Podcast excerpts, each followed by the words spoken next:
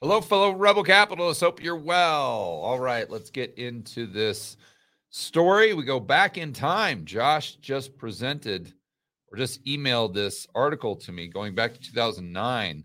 It really shows there's little to debate here. I know your friend and family member Fred's, they always like to say, Oh, what are you talking about? The global elite want to push a depopulation agenda. There's nothing to that. You've been watching Alex Jones too long. Uh, Klaus Schwab doesn't want anything like that. Uh, you don't know what you're talking about. Bill Gates would never want to decrease the population of the planet. And go over there with your tinfoil hat, just stand in the corner. I'm sure you get that all the time. And it can be rather frustrating. But uh, like I said, I don't think this is really debatable because now, especially, the global elite just come right out and explicitly say that this is their objective. And uh, like I was saying earlier, I think Klaus Schwab did us all a favor by this great reset agenda and putting it out there in the public and trying to promote it to the degree to which he did, because it really opened up people's eyes and it made so many more people aware of what's kind of going on behind the scenes. And this is why I always say they're a Malthusian cult. And if you guys go back to Thomas Malthus, um, you see that his big concern was that there was an increasing population and you had a planet with fixed resources. So that you needed to take you know proactive or indirect measures sometime uh, maybe a combination of both. There were ways that you could curb the population. And he talked about you could do this through war through famine through disease. And then you could also do it in um, maybe proactive ways by would probably be more positive by uh, trying to convince people they should have fewer kids and birth control and is their moral obligation to have fewer people on the planet. And uh, then we go fast forward to 1968 with the Club of Rome, and then 1971 when Klaus uh, set up the World Economic Forum. And you see this theme just consistently. Then the limits to growth, that paper by the Club of Rome that became very famous. That came out in 1972. And this has just been a theme with the global elite since then. And again, it, it's really front and center. So for anyone to say that this is a conspiracy theory, I just don't think they've done the research. They haven't done their homework. So let's get into this article that Josh emailed to me. I think you'll find it fascinating, if not disturbing. The title billionaire club in bid to curb overpopulation. So this is from the Times, the Sunday Times in the UK, and it's all the way back to 2009. So again, this uh, although it may be on more people's radar today, this is something they've been talking about going all the way back to 1968 and even before then. I mean, this you could trace it back to Malthus, but then you could also look at the movement for eugenics and connect a lot of dots there as well. America's richest people meet to discuss ways of tackling a quote unquote disastrous environmental, social, and industrial threat. Some of America's leading billionaires have met secretly to discuss or to consider how their wealth could be used to slow the growth of the world's population and speed up improvements in health and education. And they always throw in something positive. Oh, well, we also want to talk about increasing health. And they say that if you increase health, then that will decrease population. And this is, uh, you, you kind of get a double whammy.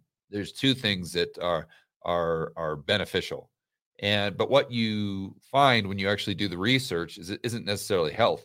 It is an increase in wealth, wealth with a W. And that goes back to okay, well, how are we going to increase wealth if we don't increase energy? You really can't. How do you increase energy without or energy access to energy without increasing fossil fuels? Right now, you can't. So it, if you kind of dig beneath the surface here, you start to see how this really isn't about health. It's really not too much about education.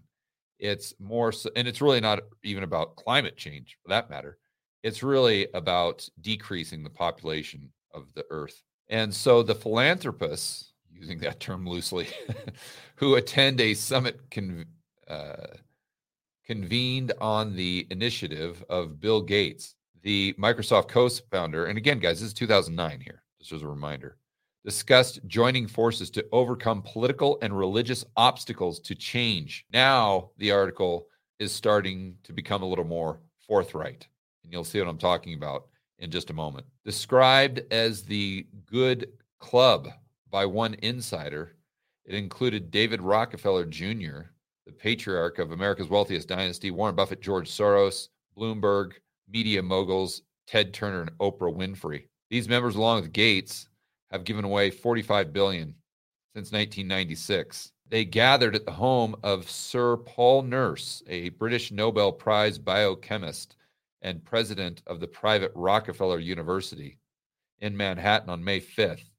The informal afternoon session was so discreet that some of the billionaires' aides were told they were at security briefings. I guess they say that, that, that the media didn't find out about this until after the fact. Some of the details emerging from the weekend, however, the billionaires were each given 15 minutes to present their favorite cause. Over dinner, they discussed how they might settle on an umbrella cause that could harness their interests. What interests might those be?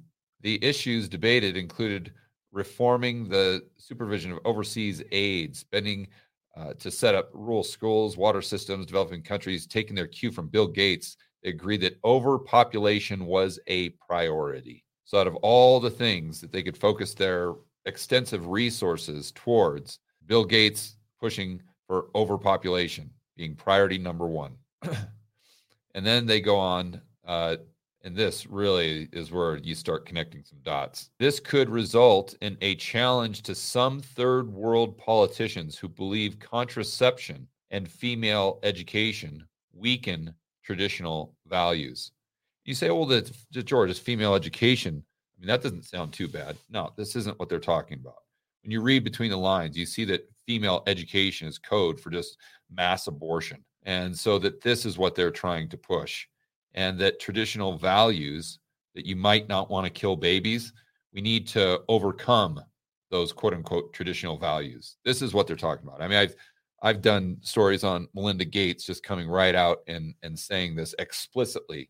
So it's not something that I'm just that this is my opinion. Gates, who was 53 at the time, uh, was giving away most of his fortune. Argued that healthier families freed from malaria extreme poverty would change their habits and have fewer children. Again, wrong. That's just that's a Trojan horse. That's just the way they like to spin this. I mean, because think about it, they can't just come out and say, "Oh, we want fewer people on the earth." You know, we say, "Oh no, what we want to do is, yeah, that's a problem, but we want to make people healthier, and that's our goal." And who doesn't want that?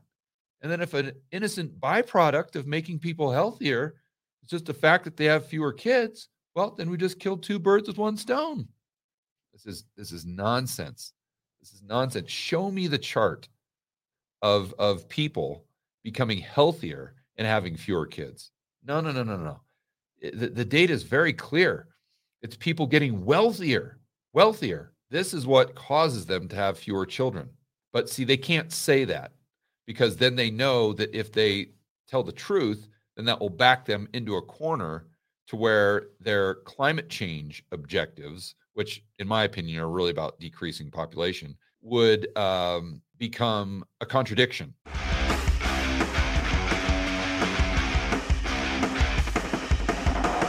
Hey guys, I want to remind you to check out Rebel Capitalist Pro. This is the incredible online investment forum that I have with investment experts Lyn Alden and Chris MacIntosh. It includes professionals such as Patrick Ceresna from Macro Voices. He specializes in options. Tony Greer, commodity trading.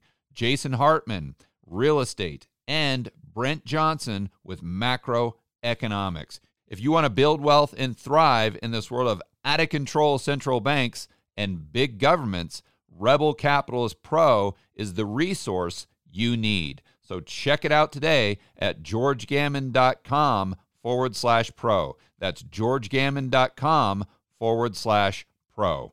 We'll see you inside with the fellow rebel capitalists that are taking their investing to the next level.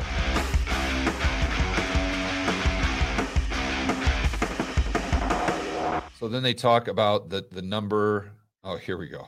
At a conference in Long Beach, California last April, he made similar points. Official projections say world population to peak at 9.3, but with charitable charitable innovations such as reproductive health care, i.e., abortions, uh, we think we can cap that at 8.3. Patricia Stonesifer, former chief executive, Bill Gates, Bill Melinda Gates Foundation, which receives, which gives more than two billion a year, attended the Rockefeller Summit.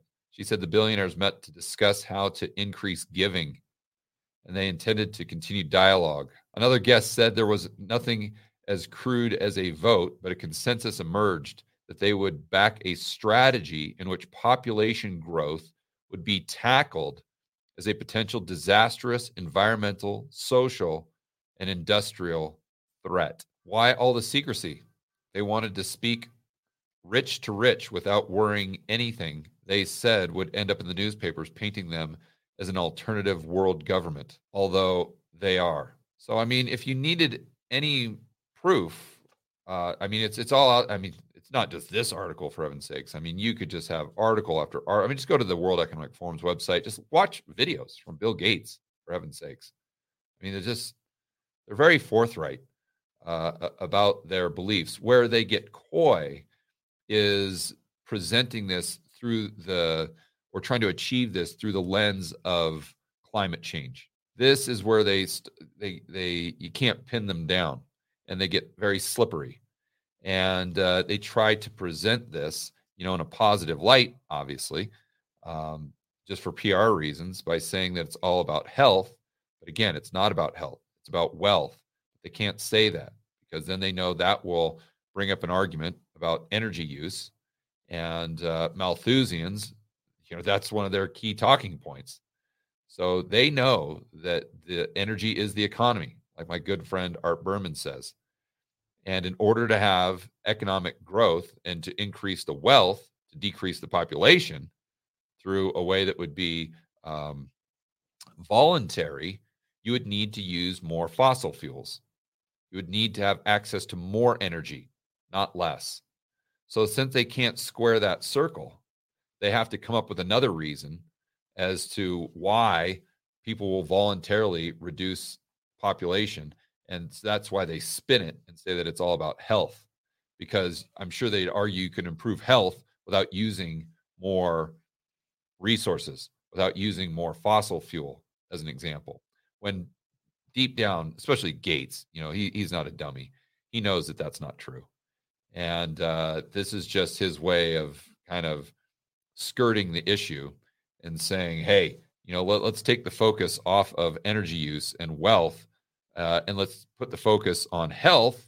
But then in reality, I think they would be all in favor of not just reducing the population through voluntary means, but potentially reducing the population through involuntary means, like Malthus argued for, and what in which he pointed out way back in the 1800s. He pointed out that war, he had he had really two separate categories of reducing population. I forgot how he labeled them. You would think that one would be labeled um, like the, a positive way to affect change, and then one would be a negative way. Like we want to try to avoid the negative but he really didn't frame it that way. And so the, the one category, again, was war, disease, and famine. And then the other way was just through proactive measures or, or just trying to convince people, trying to um, really persuade them as though it's their moral duty to have fewer kids. So he compartmentalized those. But one wasn't, oh, we, you know, this is a bad way to ch- achieve it meaning war, famine, uh, disease. He didn't present it that way. So uh, that's why I think most of these people, if you know you're sitting down talking to Bill Gates over a couple glasses of whiskey or something, I think he would admit that uh, for the greater good, of course, that however you achieve this objective is uh, should be considered if not pursued. All right, guys, enjoy the rest of your afternoon. As always, make sure that you're standing up for freedom, liberty, free market capitalism. If you want to check out the new merch, you can go to rebelcapitaliststore.com. We'll see you in the next video.